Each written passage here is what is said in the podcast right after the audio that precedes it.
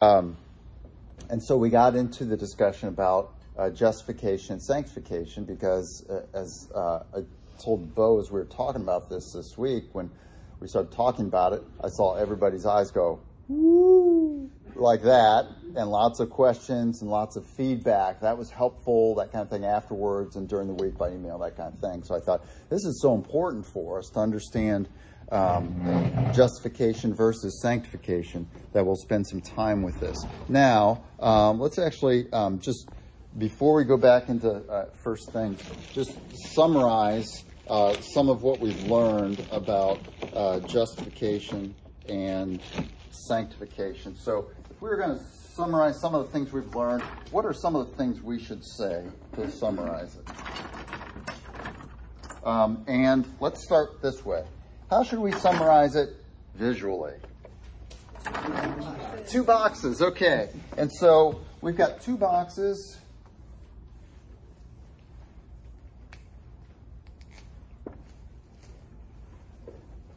And uh, what what uh, what what's this box over here? What's been our left box? Yeah. So we've got justification over here. And then our right box we've been saying is which? Sanctification. Sanctification. So we got that here.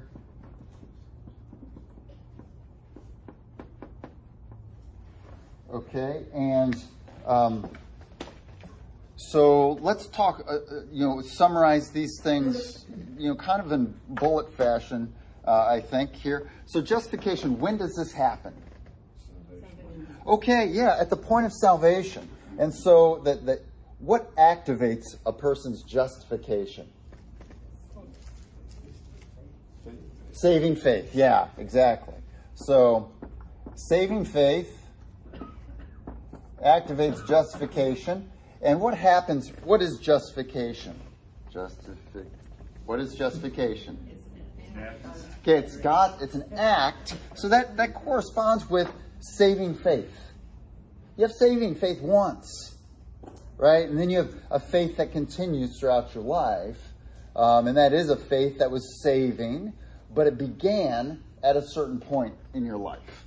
Even if you grew up in the church, at a certain point in your life, you believed savingly. You believed in a way that that that brought about your salvation or your justifi- your justification.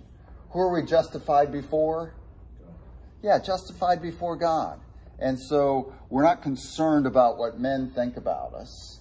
Um, we're you know, ultimately we're concerned about what God thinks about us, and so our justification comes by saving faith. And so we look back to this with gratefulness.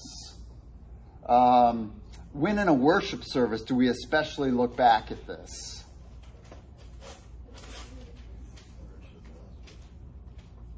Good. So preaching, good. If the preaching doesn't have that, then then yeah, it, it, it should. What? Lord's Supper. Lord's Supper is where Jesus says, "Don't forget about this. That I went to the cross for you, and this is that the, every covenant is established through the uh, shedding of blood." And so when Jesus begins the, the new covenant, when he renews the covenant with God's people, and and you know even in Jeremiah 31, which Jeremiah talks about a new covenant, where the context of that is God, that God is renewing His covenant with His people, renewing His covenant with His people when they return from exile, with the return from exile, um, and then ultimately everything comes to full fruition in Jesus. Um, uh, but just know that Jeremiah 31, you know, about the new new covenant stuff. Um, that that's that's a um, the context of that and the translation of that can even go with renewed covenant, and that makes a lot of sense there. But uh, justification, so saving faith brings this about, and we're happy for this, and we look back to this and say, God, this is so great. Um, another time in the worship service we look back to this is in the early part of the service each week. Um, declaration of the gospel. Okay, we look back at that uh, here. And what do we do the declaration of the gospel right before? Confession. Confession. Yeah, good. And so, why can we confess our sins so freely during the week and during that part of the worship service each each Sunday? Why can we just say everything before the Lord? Because this happened in our past. Because all our sins were in Jesus' body on the cross, and we're not going to surprise God with some new sin. One, because He knows all things, but two, because He took all our sins in His body on the cross, and all our sins were in His future. Jesus did not divide our sins between today, uh, the, the past however many years we've lived, and our future. He just took however many years we're going to live, uh, all in one, and took all those sins that we were going to commit in the future, uh, which he knew and were under his decree, and those sins Jesus received upon himself, and the Father poured out his wrath against Jesus, uh, for our sins. Jesus didn't have any sins of his own, so no wrath that he earned. But once he takes our sins upon himself and his body on the tree, uh, 1 Peter 2.22, um, then, or 2.24, uh, he, uh, um, he suffers wrath for us. And so there's no wrath left for us. And so then we're born at some point in history and there's this, there's this just tension. There's something in the air. there's a floating balloon, like a, a helium balloon that's, that's losing helium it's still up in the air. It's not up in the clouds. It's about there. And all that needs to happen is we grab that balloon, that justification balloon, that, that Jesus died for my sins. We grab that. When we grab that, what would we call that theologically?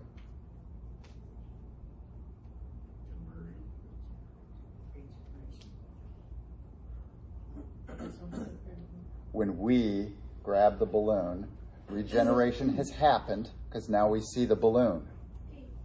Yes, saving faith. Okay, saving faith is we grab the balloon.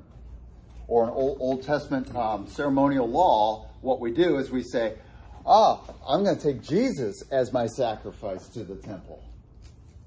And that's going to cleanse me of all my sins for all time. And I won't have to come back here, come back here again with the sacrifice uh, at the three festivals of the year. Or, or I won't have to have a, a uh, another high priest or the same high priest next year at the same time on the same date, Day of Atonement, give a, give a sacrifice for my sins.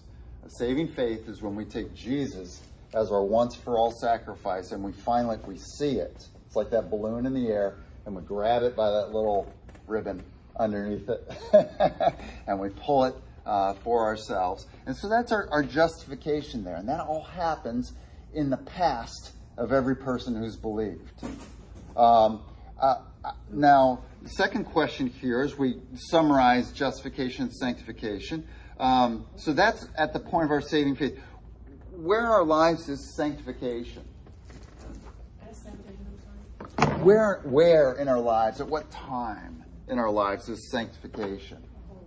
Our whole lives. And so from the point of saving faith on is sanctification. And when is our sanctification completed? Yeah, when we see Jesus. Um, so, uh, 1 John 4, about verse 3, uh, when we, we, we see him face to face, you know, we're purified of all our, you know, our, our, our sins, and we will be like him, it says there. Uh, we'll be like him uh, when we see him face to face. And so our lives, um, Um, your life is this period of sanctification. And in sanctification, um, that's not a one time act. What is that?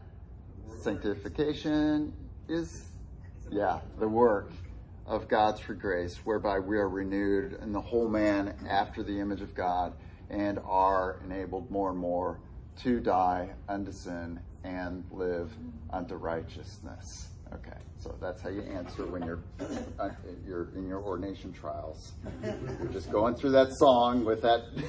I used to say, I, I probably told you this down in Orlando or down in Central Florida in our presbytery, when guys would come for ordination who had graduated from RTS in Orlando, and those questions were asked, they would, you could hear the pauses of the song in their answer, even though they weren't singing.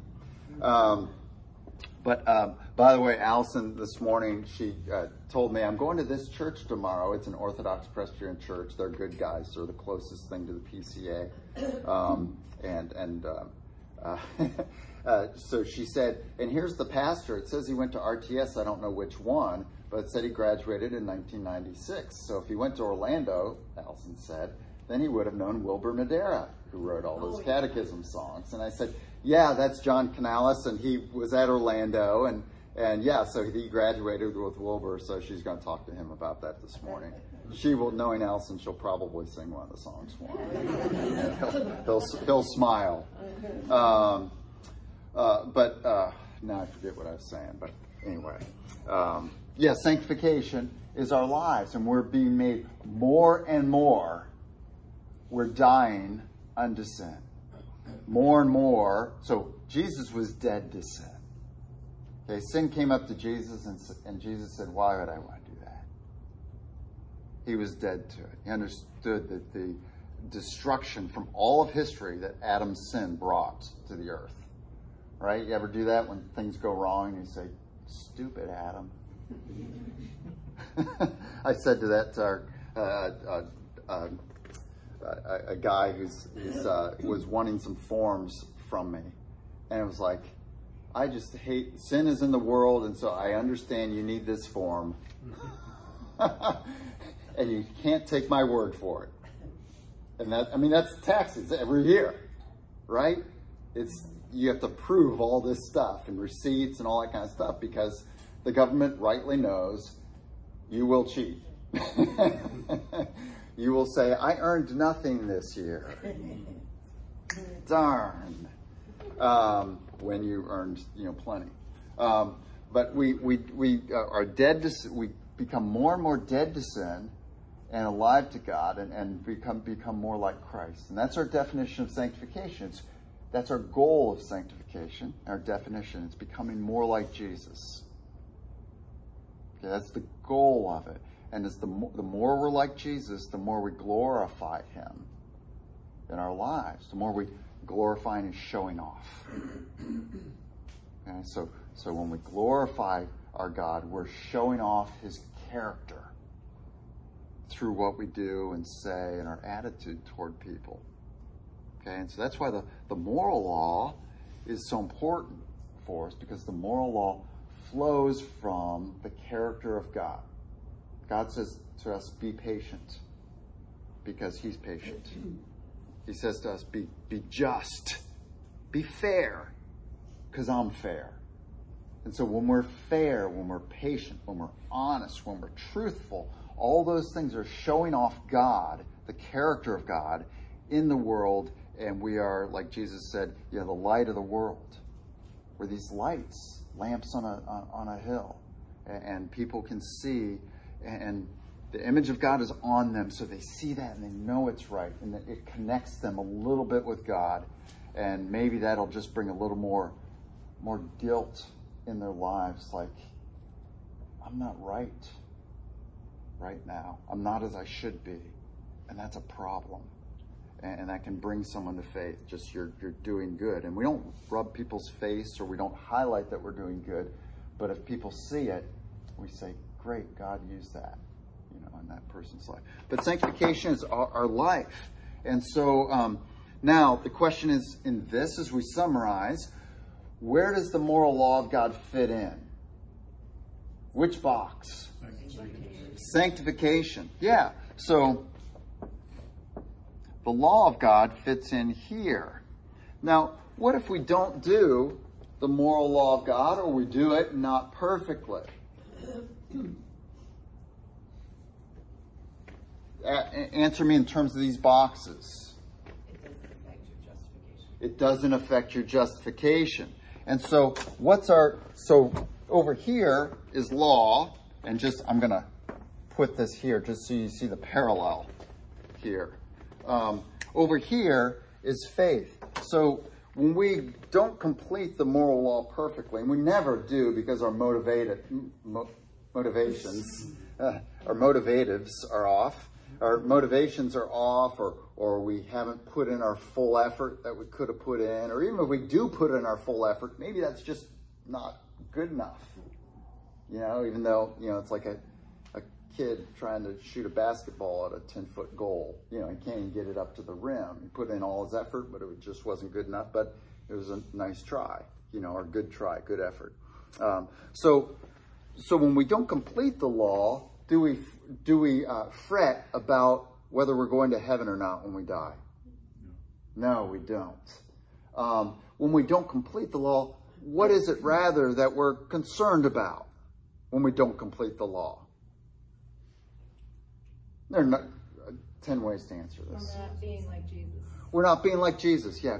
Poor example before others. Poor example before others. So we're not being like Jesus, which is the goal of our lives. You know, we're the, the part of the predestination uh, uh, talk in Romans 8 is that we were predestined to be conformed to the image of Jesus.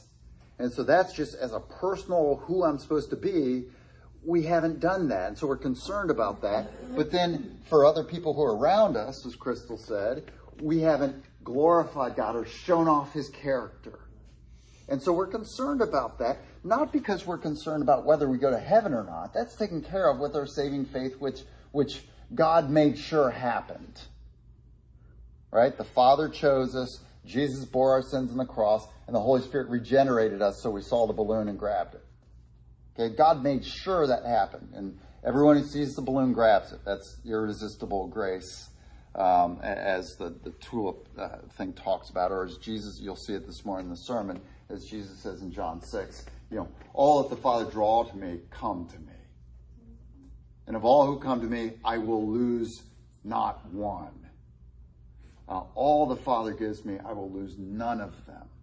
Okay, so that's all that's all guaranteed over here. The only thing uncertain about that, from our perspective, is when this will happen in an elect person's life. But it will. Okay? So that's all set. So when we don't obey the law, we're not stressed about our eternal salvation.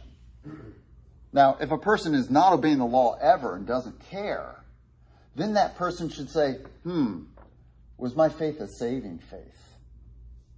But if we don't uh, complete the law or don't complete it well, and we're like, oh, then the Spirit of God is probably in that person, right? Because there's there's regret.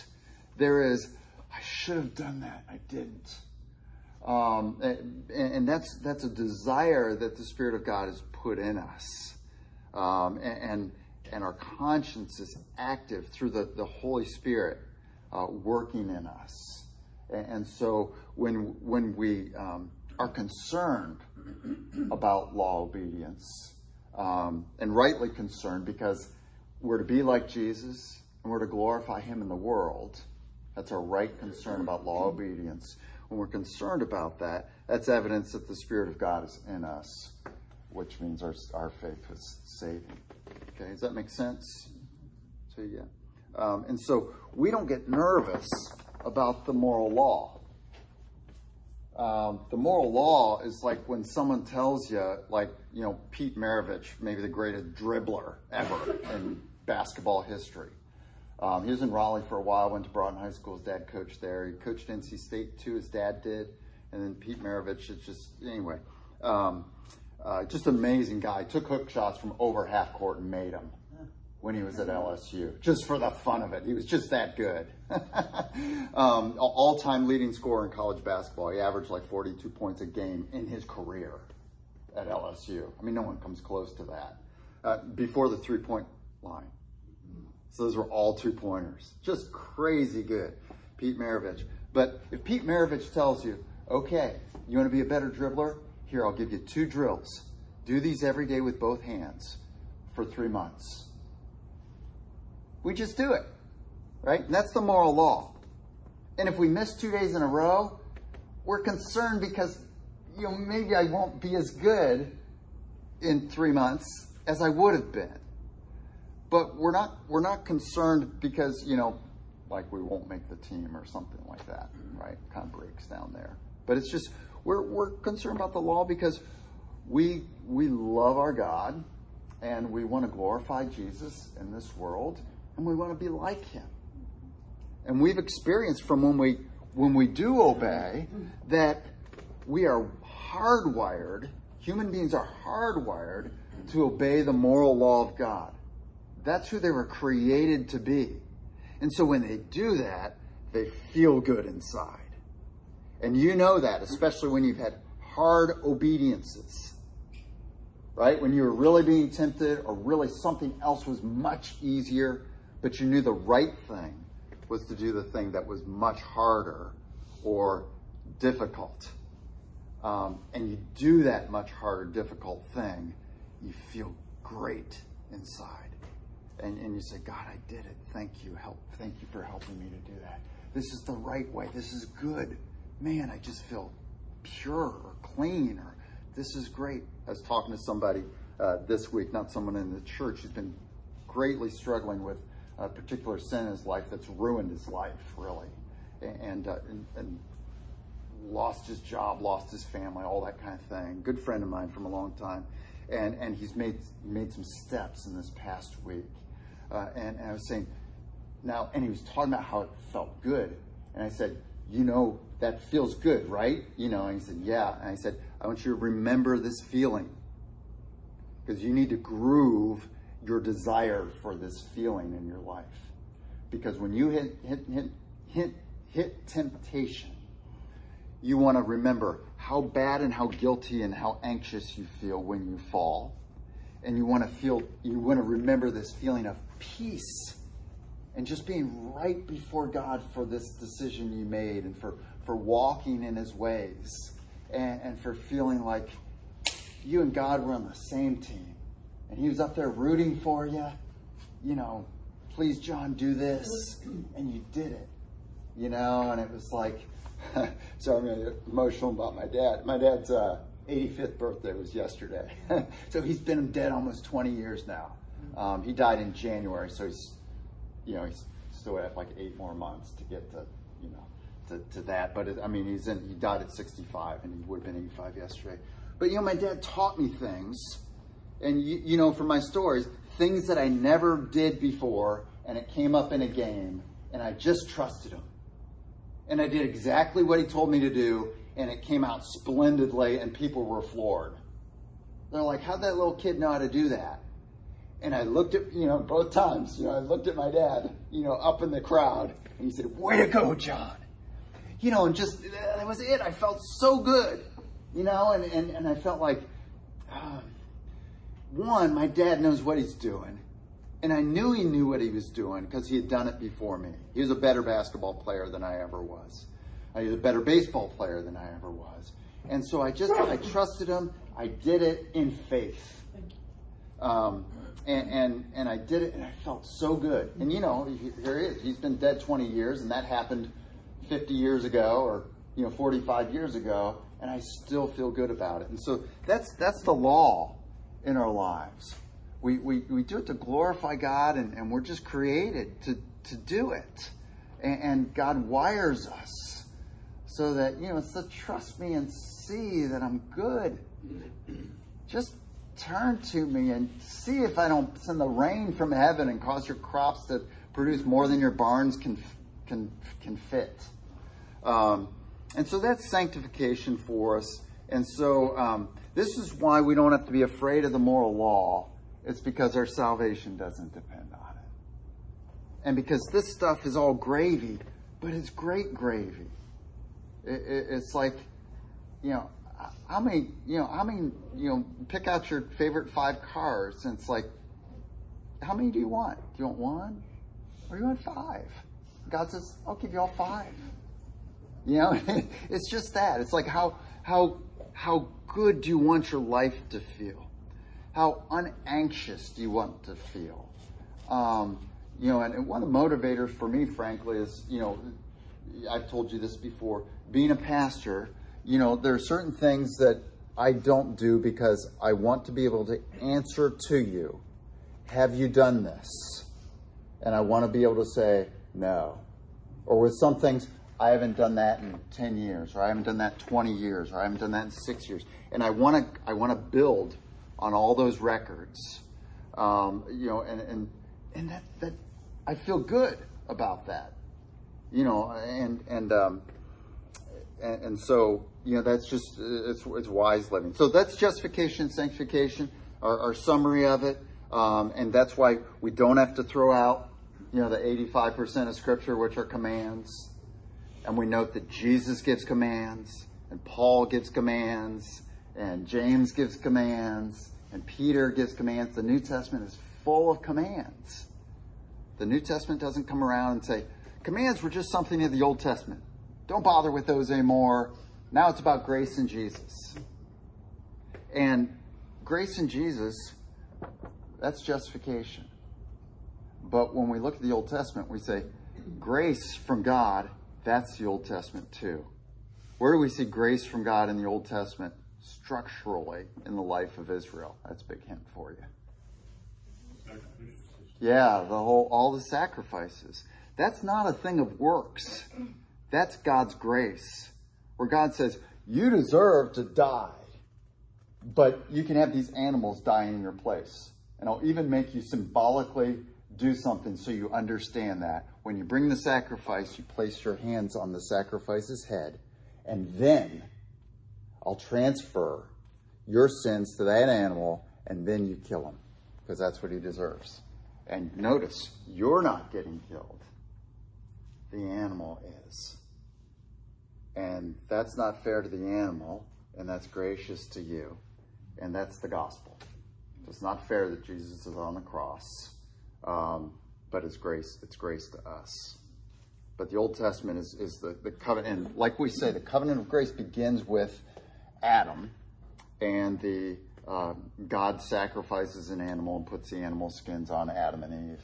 And that's the first sacrifice, and, and we understand that as a sacrifice of atonement that God does and initiates so that Adam doesn't physically die and head off to hell with, with Eve right then. Yeah, Steve. So you're talking about sanctity. Obedience would go hand in hand with that peace that passes understanding. Is that like Yeah. it feels good? It- it- but- is it that peace that it brings? Because like you looked to your dad and he gave you advice, and you Yeah. followed it, and you were Yeah. like, "This is good." Yeah. Is that the same thing? We're looking to our Father, and He said, "Just do these things." Yeah. I'm- only giving you ten of them. Yeah. and there's that peace that comes from it's like okay you know this is i see now because we can look back Yeah. and you can look at those commands and see that if you don't do them Yeah. or the ones that you violated Yeah. what they brought Yeah. was not peace it Yes. brought anxiety Yeah. okay so Yeah. That would be that peace that passes understanding Yeah, and, and we, we do have that both here and here, because you know, uh, uh, um, you know Romans Romans five one, you know we have we have peace. What's what's that verse? Uh, uh, through Christ Jesus, we have peace with God. We have been justified by faith, and through what's that? Romans five one. Someone look that up.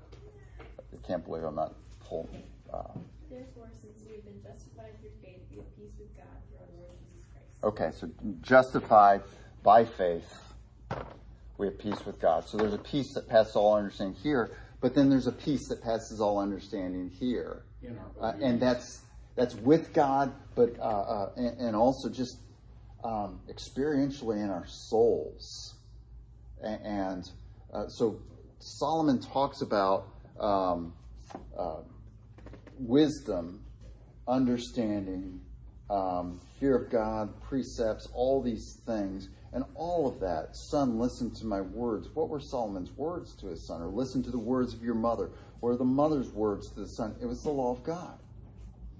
And, and Solomon calls a fool the person who has the law of God and doesn't do it. Which is what Jesus says at the end of the Sermon on the Mount with the, the uh, uh, parable of the sandy soil and the and the the house built on the sand and the house built on the rock. And, and he says, you know, the foolish builder builds his house on the sand, house on the sand, and the wise builder, so that's Solomon language, the wise builder builds his house on the rock. And what he says about the wise builder is he hears my words and does them. And so that's that's wisdom there, and that's a wisdom that brings peace. And, and part of that wisdom is just understanding when I sin, it brings me anxiety. When I sin, it brings um, discord in my relationships. When I sin, that breeds other sins because then someone asks me about something, and I either I, I either have to admit it, which is hard, or I lie about it. Right? I'm tempted to bigger sins to cover the little sin. You know, and that's that happens a lot when like people fall from ministry. You know, it's like they, they do this little sin, then they start lying, and then things just build up, and then pretty soon, by the time the guy gets caught, it's like this awful web of terrible stuff. um, But- condemnation comes, the self-condemnation. yeah. And and that's you know that, that that's the thing. You know, it's like the Jimmy Swaggart confession. You know, it's like the guy's a believer and he's done this thing and he does not have peace. Yeah. Uh, and, and so that's that's wisdom. Living by God's word is just seeing wisdom is by definition in Proverbs, it's knowing that this is good and that if I follow it, my life is good. Um, one of the uh, one of the last uh, things we'll say here, I just was looking at uh, Ecclesiastes eight twelve uh, says, um, although a wicked man commits a hundred crimes and still lives a long time, I know this is Solomon talking. I know that it will go better with God fearing men who are reverent before God. And so it can look like sometimes people sin and are just getting off scot free and they're doing fine and that kind of thing, but it's not going well with. And Solomon, at the end of his life, having looked at all things, as he says at the end of, of uh, in, in, in 1213, the end of the book, having looked at all things, it's not going well. Down in the, at the soul level, even though they're living a long time and it looks like they're doing well, it's a big mess. Um, and there's not, not there's not peace there. Yeah. So we love the law because of the, the peace, the joy that that brings to us. Um, because it's it's just it's like you know a, a, being a, a Ferrari who needs high octane gas, and we put the high octane gas in there, and we're just clipping along, buzzing along on the autobahn, right? Feels good. Yeah. Okay. Any other questions? Okay. Great. I thought we really need you know just to summarize and cap that off, um, so we understand those understand those things because it's so important. It's why we spent I think it was mid March we started um, justification, sanctification, um, and, and, so but um, tremendously important. And unless you think about those things, then you can spend a lifetime just with those things mixed up and and and if you keep those boxes separate, then you're free. Um, you really are. You're free, and, and you're free just to, to, to obey. And uh, when you don't obey, you feel bad for the right reasons, and you're not worried about God's love for you. Um, yeah. Okay. Great.